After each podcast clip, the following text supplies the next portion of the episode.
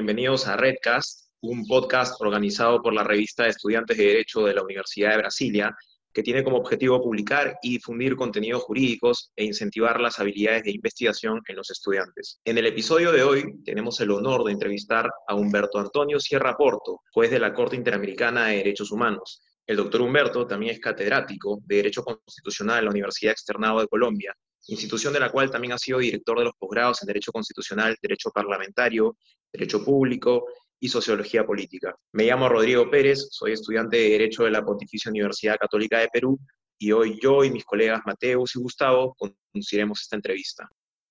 Hola a todos, me llamo Mateus de Pieri, soy editor jefe de la revista de Estudiantes de Derecho de la Universidad de Brasilia y estudiante de Derecho. Olá a todos, me llamo Gustavo José, soy editor asistente de la revista de estudiantes de Derecho de la Universidad de Brasilia, estudiante de Derecho. Doctor Humberto, bienvenido. Eh, es un gusto tenerlo con nosotros el día de hoy. Es un placer, eh, y más que un placer, un deber también eh, participar y, y, compartir con estudiantes de Derecho y mucho más de una universidad tan prestigiosa como la Universidad de Brasilia, ciudad que es la que más conozco dentro de Brasil. Muchas gracias. Empezamos con las preguntas y empiezo yo con la siguiente reflexión. Por definición, los estados ejercen su jurisdicción y sus objetivos propios en base a su soberanía nacional. Tomando esto en consideración, ¿podría comentarnos los retos que enfrenta hoy en día la Corte Interamericana de Derechos Humanos para el ejercicio de su función jurisdiccional y sobre todo para la posterior eficacia de sus decisiones? Sí, eh, con gusto.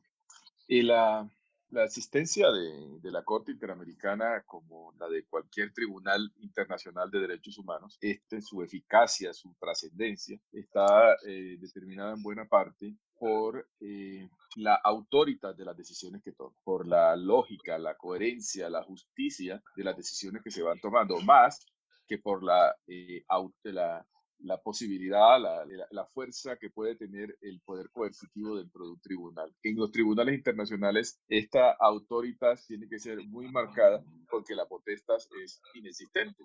Eh, la potestad es la de que cada Estado le va asumiendo.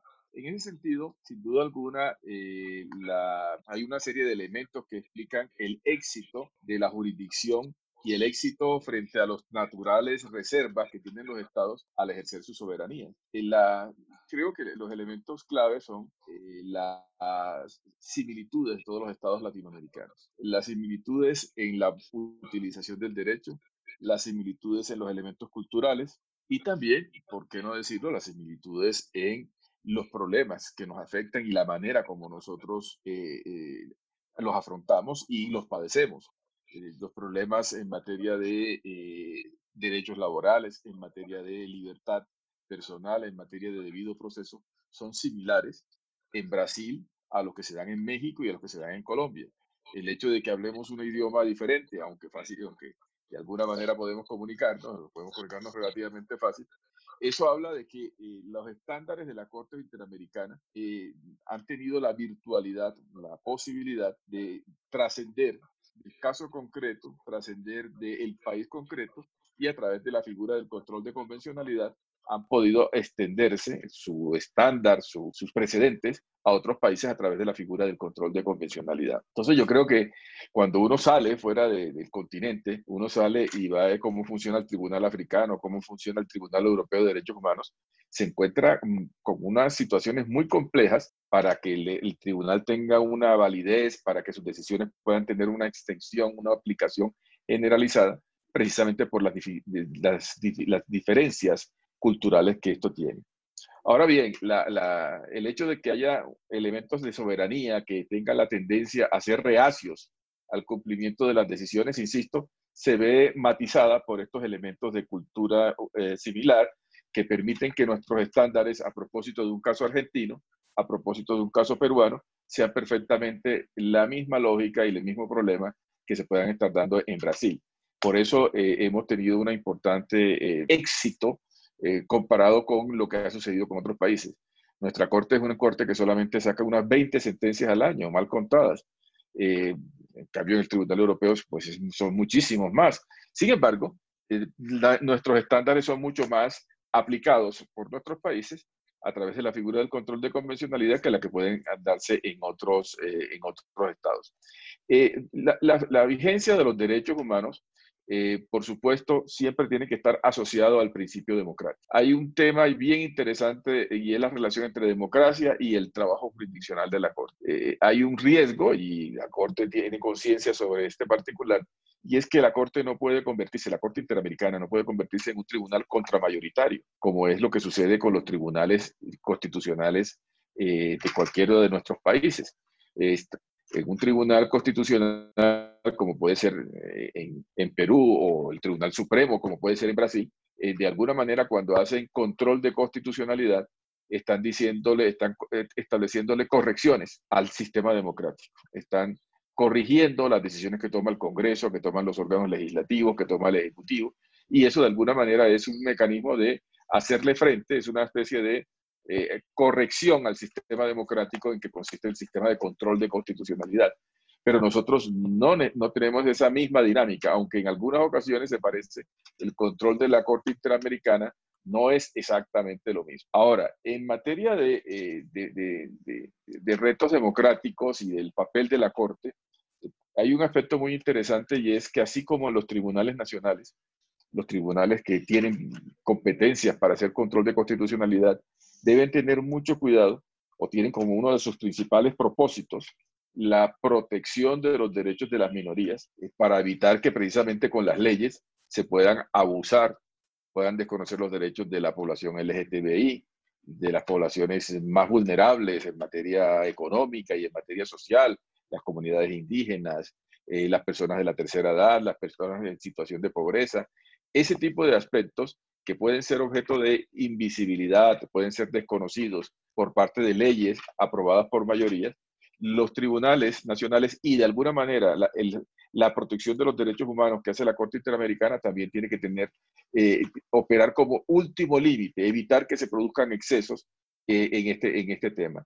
Quizá uno de los retos en este momento para estas minorías que, este, que, tiene todo el continente y la Corte se ha ocupado es el tema de los migrantes, particularmente con la situación de éxodo que ha habido en Venezuela, pero no solo esa, en la, también el movimiento de personas que hay en el continente que es bastante intenso, eh, la población haitiana, toda la población que pasa por Centroamérica para los Estados Unidos, las migraciones que hay entre Brasil, Argentina, toda la parte del cono sur, eh, también son relativamente comunes, eh, las relaciones entre el Perú, con, Chile, en fin, e, es, fenómeno de los migrantes y, y su situación de indefensión también eh, merece una especial protección y eso es de lo que se trata la administración de justicia en este tipo de ámbitos, en el ámbito internacional, en materia de derechos humanos y también en el ámbito nacional. Operar como una, un corrector de las deficiencias que tiene el sistema democrático en determinados supuestos. Y, otro aspecto que, en esta relación de democracia, eh, soberanía y justicia, que me parece interesante eh, destacar, es la población carcelaria. Las personas que están en las cárceles. Eh, allí se expresa claramente el problema de cómo un determinado sector de la población, por el hecho de no tener entronque democrático, no votan, eso hace que el Estado no tenga toda la atención que debería tener y que puede tener frente a otros sectores de la población que sí tienen una importancia política. Es allí en donde la labor de la Administración de Justicia, de la justicia interamericana, pero también de la justicia nacional, adquiere una relevancia eh, muy importante. Eh, y bueno, y si hablamos de democracia, pues simplemente los menciono, pero no por eso, por mencionarlos no dejan de ser importantes porque son muy importantes. Todas las, eh, las, las injusticias, las desigualdades que se han puesto de manifiesta con la situación del COVID, y por otra parte, eh, el, las grandes transformaciones y los grandes retos en materia democrático que se nos están presentando con las nuevas tecnologías. Eh, pero bueno, ya para eso habrá que leer a Harari, pero no eso, eso no es simplemente ciencia ficción, ya es una realidad. Muchas gracias por su explicación, doctor Humberto. Uh, pasemos con la siguiente pregunta. Un punto que suele discutirse en la doctrina internacional es si las opiniones consultivas de la Corte tienen fuerza vinculante o no. ¿Cuál es su opinión al respecto? Bueno, el tema de las opiniones consultivas es un fenómeno que está adquiriendo cada vez una mayor importancia. Eh, eso se expresa eh, primero en términos cuantitativos. En la Corte Interamericana, eh, está creciendo el número de opiniones consultivas que nos piden los estados anualmente. Este año tenemos previsto realizar unas cuatro, cuatro o cinco, no sé si alcanzamos a sacarlas todas, pero sí hay un número muy alto de opiniones consultivas que se están pidiendo para el ordenamiento jurídico. Opiniones consultivas eh, normalmente que son de interpretación de los derechos que aparecen en la convención, o también algunas políticas legislativas, reformas, en las cuales se nos pregunta nuestra opinión de si es conforme a la convención o no. En alguna ocasión, en Uruguay, eh, eh, se preguntaba si una reforma constitucional que bajaba la edad para establecer sanciones penales a las personas menores de edad podía ser conforme o no a la convención. Por colocarle un ejemplo, un referendo se podría eventualmente preguntar ante la Corte. Eh, recientemente hubo cuando se trata de eh, los daños medioambientales que produce un país a otro en una situación de, eh, de frontera, ¿cuál es la responsabilidad internacional que se pueden dar?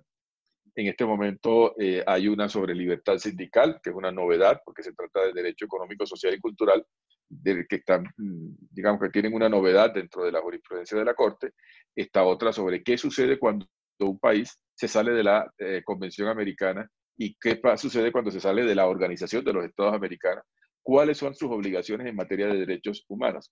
Es decir, el hecho de que se salgan deja de tener responsabilidad en ese sentido.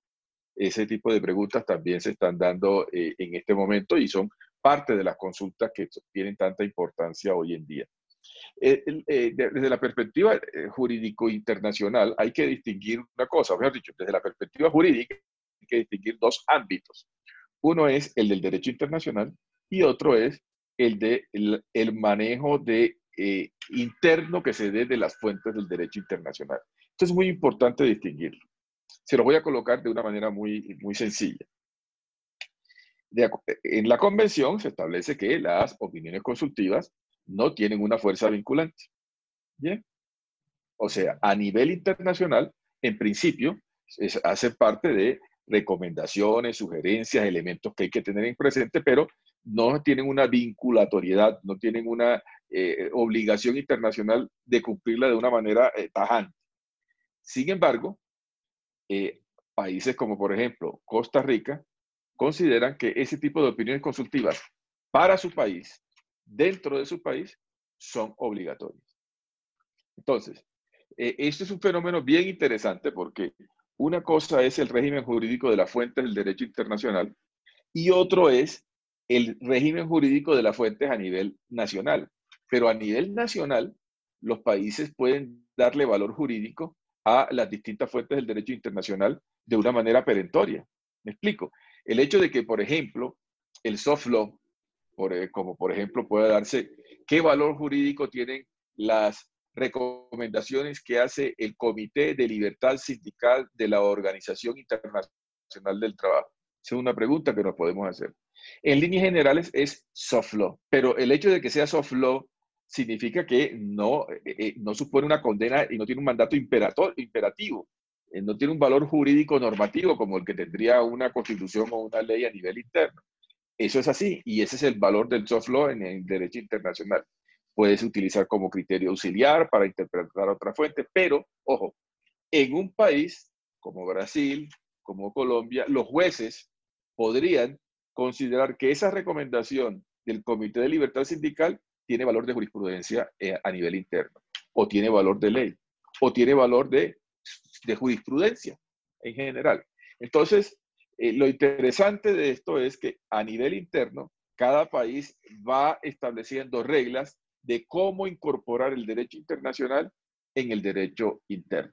Y esas reglas pueden hacer que, dependiendo de las características propias del sistema de fuentes de cada país, de la constitución de cada país, puedan utilizar esas fuentes del derecho internacional y asimilarlas a otras fuentes de derecho que hay al interior de cada uno de los países. El gran el gran reto, el gran tema en este momento en todos nuestros países es cómo hacer racional el fenómeno de la globalización, cómo utilizar el derecho internacional en el derecho interno para resolver los casos concretos. ¿Qué mecanismos, qué procedimientos, qué protocolos debemos utilizar para incorporar el derecho internacional en el derecho interno. En esto estamos y cada país tiene unas peculiaridades en la manera de aplicar el derecho internacional en el derecho interno. La idea es que con el paso del tiempo se vayan estableciendo estándares, reglas de aplicación del derecho. Una cosa interesante es que eh, hay dos maneras de establecer esas reglas para incorporar el derecho internacional en el derecho interno. Unas han sido unas propuestas de hacer leyes tipo, leyes, a través de normas jurídicas de carácter general, establecer qué valor se le da a la jurisprudencia de la Corte Interamericana en Brasil, qué valor se le va a dar al soft law de la OIT en Brasil, qué valor se le va a dar a las opiniones consultivas en Brasil. De una norma general diga cuál es el efecto jurídico. Pero ese sistema que se ha propuesto académicamente no es el que se está dando en la, en la práctica. En la práctica es a través de jurisprudencia, a través de estándares o de súbulas, como se quiera decir, que eh, van haciendo los jueces es que se está construyendo esas reglas para, para integrar el derecho internacional en el derecho interno. Las opiniones consultivas hacen parte de ese efecto. Cada país está utilizándolas. Ahora, la Corte Interamericana dice en su jurisprudencia que las opiniones consultivas, eh, el contenido de las opiniones consultivas deben utilizarse para hacer control de convencionalidad. Es un instrumento para hacer control de convencionalidad. ¿Qué significa control de convencionalidad? Pues eso nos podríamos extender mucho, pero podría decirlo de esta manera, de una manera simple. El control de convencionalidad sirve puede ser entendido de dos formas. Uno, como la posibilidad de inaplicar, de no darle validez a las normas de carácter interno si son contrarios a la convención o a la jurisprudencia de la Corte o a las opiniones consultivas. Esa es una manera de entenderlo. Si la opinión consultiva no es vinculante para un país, o sea, si es vinculante, claro que es, que es vinculante, pero que sea vinculante no significa que sea jerárquicamente superior. Entonces, una opinión consultiva debe ser tenido en cuenta, pero no necesariamente supone una en caso de contradicción, supone la inaplicación del derecho interno. ¿A dónde voy? Opinión el control de convencionalidad puede ser entendido como una facultad para dejar de aplicar normas internas por ser contrarias a las obligaciones que existen en el derecho internacional. Primera manera. La otra es entender el control de convencionalidad como la utilización conjunta del derecho internacional junto con el derecho interno para resolver casos concretos.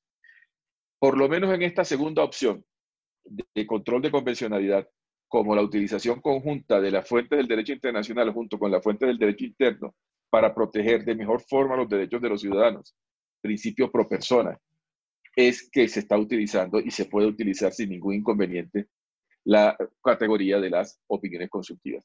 Cada vez están, van teniendo más valor. Pero no lo olviden, el valor de las decisiones de la Corte, más que la potestad, está en la autoritas.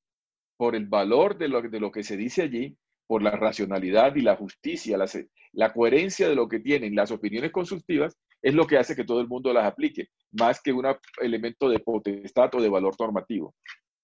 Excelente, doctor Humberto. Ahora nos gustaría preguntarle sobre los derechos de los pueblos indígenas. Sabemos que uno de los principales frentes de acción de la Corte Interamericana de Derechos Humanos es la protección de los derechos de los pueblos indígenas.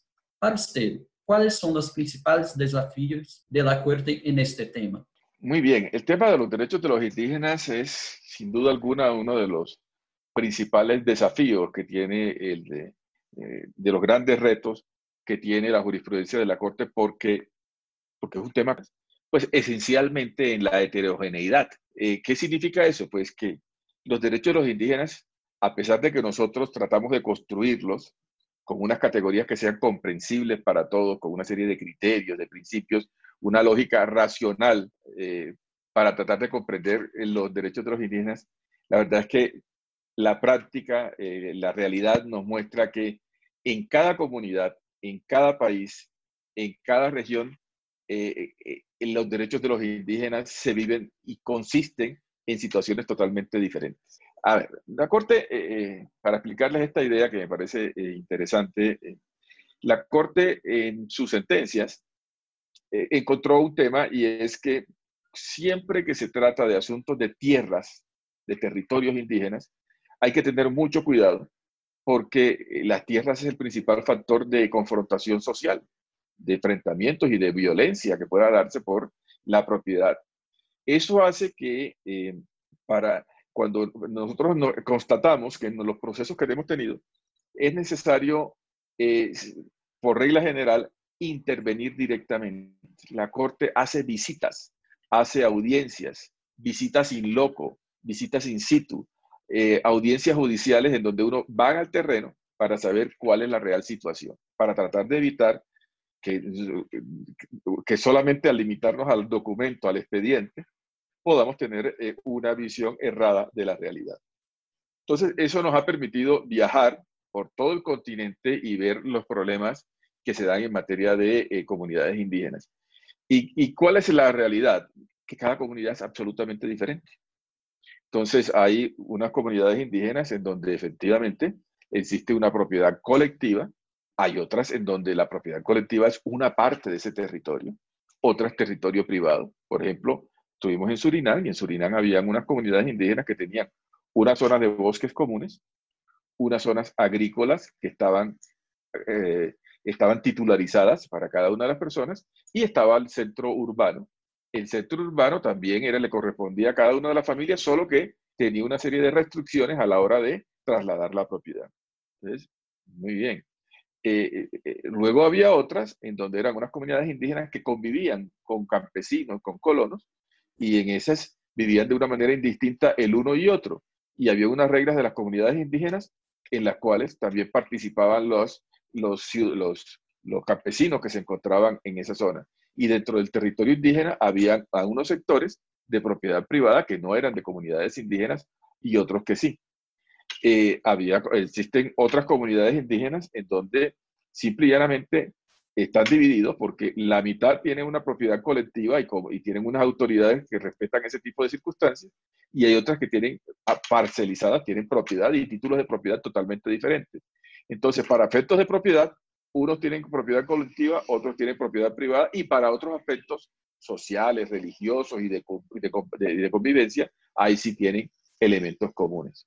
Entonces, para algunos, el territorio es el sitio donde viven, el sitio donde tienen su actividad económica, pero para otros, además de eso, es el sitio donde tienen sus sitios espirituales. Y esos sitios de, identidad espiritual pueden estar por fuera de ese territorio y son los chamanes los que lo van identificando. Entonces, ¿cuál es el territorio indígena? Hay que ver, en fin, eh, esto para explicarles que la casuística es muy rica. Eh, lo mismo sucede también con la lógica de los pueblos afros en Centroamérica, los garífunas, que también tuvimos la oportunidad de ver un par de casos de ellos, con una cabeza y con una manera de entender la propiedad y el alcance de ellos, pues que tenía unas variantes eh, bien interesantes. Entonces, derechos de los indígenas eh, son diferentes en cada sitio, la manera como entienden la propiedad y la manera como se relacionan espiritualmente con el elemento territorial es diferente. Por eso hay que, este, hay que hacer un tratamiento muy ad hoc, muy caso a caso en materia de derechos de los indígenas. Por otra parte, está el gran tema de compatibilizar los derechos de los indígenas con el derecho al desarrollo, que es tal vez uno de los grandes temas eh, de, mayor dificultad que se, que se da sobre este particular. Eh, el caso eh, de las el caso ecuatoriano, de por ejemplo el caso de Sarayaku, el típico ejemplo que también se da en Brasil con mucha frecuencia, son los casos de explotaciones eh, de petroleras que afectan el territorio indígena, cómo compatibilizar esto. Han sido casos que se han dado eh, eh, con mucha frecuencia. En el caso de Surinam, en el caso Caliña, Locoño, Locono contra Surinam, el tema de las minas de bauxita, uno va al territorio, al, campo, y en el, el campo son extensiones planas, y en esas extensiones planas construyen como una especie de piscinas para la, la bauxita, tienen que hacer unas excavaciones que son relativamente de 3 a 4 metros, no son, no son muy profundas, pero está todo el campo lleno de huecos, de, de, de ese tipo de piscinas, llenas de agua, porque después de que se hace la, la explotación no lo cerraron, y eso está lleno de agua y eso infectado por los mosquitos y con todas las dificultades para hacer inevitable o por lo menos inhabitable o muy de, mucha, de muy difícil eh, utilización este tipo de terrenos. Es decir, la, la, la, la compatibilidad entre el derecho al desarrollo, el derecho a un desarrollo económico, al bienestar general eh, y al mismo tiempo el derecho de la comunidad de los indígenas, creo que, que es, el, es uno de los grandes retos. Y en muchas ocasiones, en la mayor parte de las ocasiones, no se trata de una disyuntiva insoluble. Creo que en la mayor parte de los casos, la protección del medio ambiente y de los derechos al territorio de las comunidades indígenas puede ser perfectamente compatible con una explotación racional de los recursos humanos. No se trata de, son dos, una disyuntiva, una alternativa. En algunas ocasiones puede presentarse una situación sobre ese particular. Ahora, el tema de los derechos de los indígenas, podemos extendernos muchísimo más, pero eh, una última idea sobre este particular. ¿Para qué son los derechos de los indígenas? Es un poco una de las grandes preguntas que uno tiene que hacerse cuando está resolviendo casos concretos. Una idea es, una primera manera es entender que el derecho y los derechos que se le han reconocido a las comunidades indígenas tienen como razón de ser protegerlos, evitar que sean, que pierdan su esencia, su autenticidad, su originalidad eh, frente a los ataques, a las perturbaciones que tienen la cultura mayoritaria. Es una manera de entender. Entonces, la idea es tratar de evitar que eh, las comunidades indígenas puedan verse arrolladas por la, por la civilización, entre comillas. Dos, entender que no, que ese es un, propósito eh, que, no, que, que no, no, es realista. Hoy en día es imposible que las comunidades indígenas no te entren en contacto con la cultura mayoritaria. Y lo que hay que hacer es tratar de eh, recuperarlos, tratar de que el derecho debe tener como propósito indemnizarlos y tratar de hacer una especie de eh, conductas dirigidas a eh, solventar, a evitar unos años, eh, décadas, generaciones de discriminación, tratar de superarlos. El derecho está para tratar de que la población, que hoy en día es la más pobre de América Latina, la que está en, en peores condiciones, a través del derecho se permita unas condiciones que mejoren su calidad de vida. Son dos maneras de entender la, razón de ser de los derechos de los indígenas. Como siempre, en el derecho, cuando hay esas dos alternativas, la solución es una solución que combine esas dos alternativas. Que los derechos de los indígenas deben, en la medida de lo posible, preservarlos de su destrucción por la invasión de la cultura mayoritaria, pero también deben operar para tratar de dar reivindicaciones y generar mejores condiciones de vida a una situación, a un sector de la población que ha, estado, ha sido discriminado de manera histórica. Históricamente ha sido objeto de discriminación y pauperización. Gracias por la respuesta, doctor Humberto, muy, muy claro. Eh, otro tema que nos parece importante preguntarle son los casos relacionados a la esclavitud y la servidumbre. Queríamos preguntarle concretamente si considera usted que es posible afirmar que las personas que sufren este tipo de violaciones son víctimas de una discriminación estructural histórica. Muy bien. Eh, eh, eh, para dar respuesta a esa inquietud tan interesante, creo que hay que hacer alusión a la casuística. Ah, y el caso, pues, sin duda alguna, más relevante, el caso de Hito es el caso de Hacienda Verde contra Brasil, que yo creo que nos dice mucho sobre la naturaleza del problema de, de la esclavitud en tiempos modernos. Este es un caso bien interesante porque por primera vez eh, bueno, de una manera mucho más directa, se establece el alcance y el contenido de la esclavitud y de la trata de personas bajo la Convención Americana y el derecho internacional. Eh, recordemos cómo fue el caso, ¿no? Eh, en, el año 2000, en marzo de 2000, dos jóvenes logran escapar de una hacienda y tras denunciar la situación en la cual se encontraba, el Ministerio del Trabajo brasileño organizó una inspección. Se escaparon unos señores y dicen, estamos en unas condiciones paupérrimas y de esclavitud. Llega el Estado, hace una inspección y en la inspección los trabajadores manifestaron su decisión de salir. Por favor, sáquennos de aquí. El informe de fiscalización, el informe que se hizo, señaló que los trabajadores estaban en una situación de esclavitud.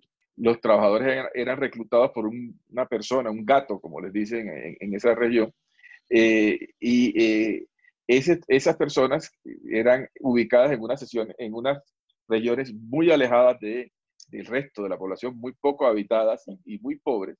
Y para llegar a ese sitio tan alejados donde estaba la hacienda, tenían que viajar eh, días enteros en transporte para poder llegar, en buses para poder llegar. Una vez estaban allí, eh, no eran esclavos, eran trabajadores en principio, pero eran trabajadores que para poder vivir en ese sitio tenían que pagar el sitio donde llegaban y no podían salir de ese sitio porque era muy lejos cualquier eh, centro urbano que pudieran tener. Tenían que consumir sus alimentos.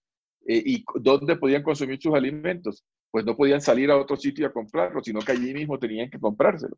Entonces, al final, era una situación fáctica de esclavitud y no era que, hubiese, que, que, tuviesen un título eh, como podía darse en otras épocas. Es una moderna forma de entender la esclavitud. Se les retenían sus documentos, en algunas ocasiones firmaban documentos en blanco, trabajaban toda la familia, trabajaban más de 12 horas, en fin, dormían en ranchos al lado del trabajo, la alimentación era insuficiente. Al final, simple y llanamente, eh, se encontraban toda una serie de condiciones que daban lugar a una afirmación de que estaban bajo un nuevo concepto de esclavitud. Y en Brasil ha sido quizá el país más emblemático de este tipo de fenómenos el hecho de que existan oficinas específicamente dirigidas a tratar de eh, resolver y de, evitar este tipo de situaciones nos dice mucho sobre el particular. Entonces, eh, se trata de que hoy en día la esclavitud es diferente. Los atributos de propiedad eh, deben entenderse hoy en día de una manera diferente. No se trata, se trata esencialmente no de tanto de transferir la propiedad de una persona, pero sin duda alguna sí son unas condiciones de dependencia que en la práctica conducen a una, eh, una situación eh, de, una relación que simplemente hace que tengan unas condiciones inhumanas e, e indignas en un determinado momento. Eh, la, Corte, en, este caso, a propósito ya de lo que usted me dice como pregunta, la opinión de los jueces, en su mayoría, consideraron que este caso era efectivamente una discriminación estructural e histórica, es decir, las personas que se encontraban en ese tipo de circunstancias lo, eh, tenían como un elemento común eh, el tema de la situación de pobreza. Y además de, la de, de, las zonas de donde provenían, también eran unas situaciones que eh, determinaban, había una discriminación territorial de pobreza y en algunas ocasiones también se hablaba de discriminación por carácter racial. Hoy en día los problemas de igualdad no son solamente analizados desde la perspectiva de un determinado sector, las mujeres o los niños, no. Hoy en día se trata de factores de eh, eh, discriminación que son cruzados, interseccionales. Eh, es decir, la, verdadera discriminación o los problemas de igualdad, para poder comprenderse en su real dimensión, siempre tienen distintas facetas que deben ser consideradas y estudiadas en un momento dado. Yo creo que si bien la pobreza es una condición que eh, debe y puede colocar a las víctimas en una situación de vulnerabilidad, eso es parte del problema que se analizó aquí, es necesario hacer un análisis que determine que efectivamente haya existido una discriminación a una población determinada. Es decir, no podemos decir que todo pobre es discriminado, habría, porque de lo contrario no estamos haciendo ninguna distinción en particular. Hay que tener mucho cuidado con la manera como se están dando. Hay que tener elementos de discriminación mucho más concretos para poder eh, hacer una reflexión sobre la discriminación cruzada o interseccional que incluye este tipo de factores regionales, raciales y también de condiciones de carácter económico. Muchas gracias, doctor Humberto. Antes de finalizar, nos gustaría preguntarle lo siguiente. ¿Cuáles son algunos consejos que le daría a un estudiante ou ela é um jovem arrogado que pretenda seguir a trajetória profissional exitosa? Bueno, es una pregunta importante. Eh, a ver, yo creo que eh, eh, hay que tener en el ejercicio profesional hoy en día, pues, hay, la gran ventaja es que ser abogado es tener un abanico de posibilidades. Esa es una gran virtud y una gran ventaja. Eh, si nos gusta el deporte, podemos ser abogados de deporte. Si nos gusta la ciencia, podemos ser abogados en asuntos atómicos, en fin. Eh, si nos gusta la economía, tenemos distintas áreas. Entonces, eh, la verdad es que no hay excusa para no ser una carrera profesional rica e interesante. Y quizás ese es el primer punto. Yo creo que tenemos que hacer una reflexión integral cada uno de nosotros, ustedes, cuando están empezando en la carrera, cuando están empezando a vivir y trabajar y es eh, que tienen que trabajar en áreas que les lleguen al corazón. Solo en la medida en que uno se compromete, solo en la medida en que uno eh, eh, interioriza los temas, le pone el corazón, es que así la vida se hace interesante y todos los demás facetas, la retribución económica, la retribución vital se van dando de una manera natural. Uno tiene que gustarle lo que hace. Entonces, es importante identificar esas áreas del derecho que a uno le interesan eh, para que de esa manera pueda hacerse, el, trabajo pueda, pueda fluir, pueda hacerse de una manera mucho más espontánea. Eh, hoy en día, eh, en, en, materia jurídica, yo creo que uno de los, de los aspectos más interesantes es el trabajo con el derecho internacional. así como para trabajar derecho laboral, derecho civil, derecho comercial, hoy en día, antes era necesario eh, bueno, hasta hace muy poco, además de estudiar que las categorías del derecho privado, había que estudiar los principios constitucionales que orientan el derecho privado. Además de estudiar el medio ambiente, hay que estudiar los principios constitucionales del medio ambiente. Hoy en día, lo que está en boga, lo que se ha puesto de manifiesto, es que hay que estudiar el derecho internacional. Uno, es imposible trabajar el derecho cualquier área del derecho sin conocer el derecho internacional. Eh, hoy yo estudié derecho constitucional, juez con derecho nacional, y sin embargo la vida me fue colocando eh, permanentemente las distintas fuentes del derecho internacional, los distintos problemas y las distintas soluciones del derecho internacional, y tuve que trabajar temas de derecho internacional. Es imposible evitarlo. Entonces, hoy en día hay que actualizarse en ese tipo de temas. Trabajar en el derecho internacional, entonces, es esencial para hacer derecho al interior de nuestros países. Y por supuesto también es interesante si uno quiere hacer una carrera por fuera de su país. Si ustedes quieren hacer carrera por fuera de su país en organismos multilaterales, en la diplomacia, trabajar en la OEA, en la ONU, en cualquier organismo, en la UNESCO, cualquier organismo multilateral, la clave al empezar es siempre hacer pasantías o trabajos eh, iniciales, ah, en esta época de juventud, de estudiantes o de abogados recién egresados, en los organismos internacionales. Normalmente la vinculación a los organismos internacionales se hace a las personas que han tenido experiencia, que han hecho pasantías, trabajos temporales o que han trabajado en organismos de carácter internacional. Con lo cual, la invitación es a que si ese es, el área, eso es lo que se quiere trabajar, deben intentar eh, realizar. Eh, los concursos estos los MUCOR, los concursos de derecho internacional eh, eh, sobre, sobre eh, tribunales simulados de la Corte Penal Internacional, de la Corte Interamericana, de la Corte Internacional de Justicia, hoy en día son quizá una de las principales escuelas para, para conocer el derecho y para familiarizarse con este tema. Es un aspecto que es de la mayor importancia. en fin, en materia de consejos les podrían ser muchos, pero yo creo que esa es eh, la esencial. Eh, la esencial es salir de nuestro país y tener una visión integral. Y cuando uno tiene una visión integral, pues puede ser mucho más propositivo para poder trabajar por eh, cada uno de nuestros municipios, cada uno de nuestros entes locales. hay que ser universal para poder ser eficaz a nivel local. Esa, digamos, que creo que también es muy importante. Yo he tenido una suerte como juez y yo creo que, es importante compartirlo con todos ustedes. Y es que yo he tenido la suerte de poder dedicarme a muchos ámbitos dentro del derecho. Yo, hice, yo me formé para ser profesor. Yo hice mi doctorado y soy profesor y dicto clases y yo estoy vinculado a una universidad. Pero eh, también tuve la oportunidad de ser juez. Entonces, luego tuve la oportunidad de ser juez de magistrado en la Corte, en Corte Constitucional Colombiana. Ahora estoy en la Corte Interamericana y he tenido la posibilidad en este momento de compatibilizar todas las actividades, porque la Corte Interamericana no me exige tiempo completo. Tiene unas sesiones, distintas épocas del año en donde uno trabaja. Y además, cuando tengo la oportunidad, también puedo ejercer profesionalmente. Entonces, tengo el mejor de los mundos. Pero ¿a dónde voy? Que todas las distintas facetas que podemos trabajar, primero, no son absolutamente incompatibles, pero además eh, son muy ricas y en cada una de ellas se encuentra uno satisfacciones yo creo que eh, lo importante es eh, entregarse plenamente así al estudio, a las áreas que uno le interesa, y lo demás va surgiendo simplemente de manera espontánea. El dinero que, va, que es necesario, porque tenemos que vivir de lo que hacemos, el dinero, pero también las experiencias, el contacto y la manera hacia donde se va a dirigir nuestra carrera. Doctor Humberto, le agradecemos sinceramente por su disponibilidad y, las brillantes respuestas a nuestras preguntas el día de hoy. También nos gustaría agradecer a los oyentes de este podcast. Si disfrutaron este episodio o desean enviarnos un comentario, pueden seguirnos y contactarnos en nuestras páginas de Instagram, Facebook y LinkedIn.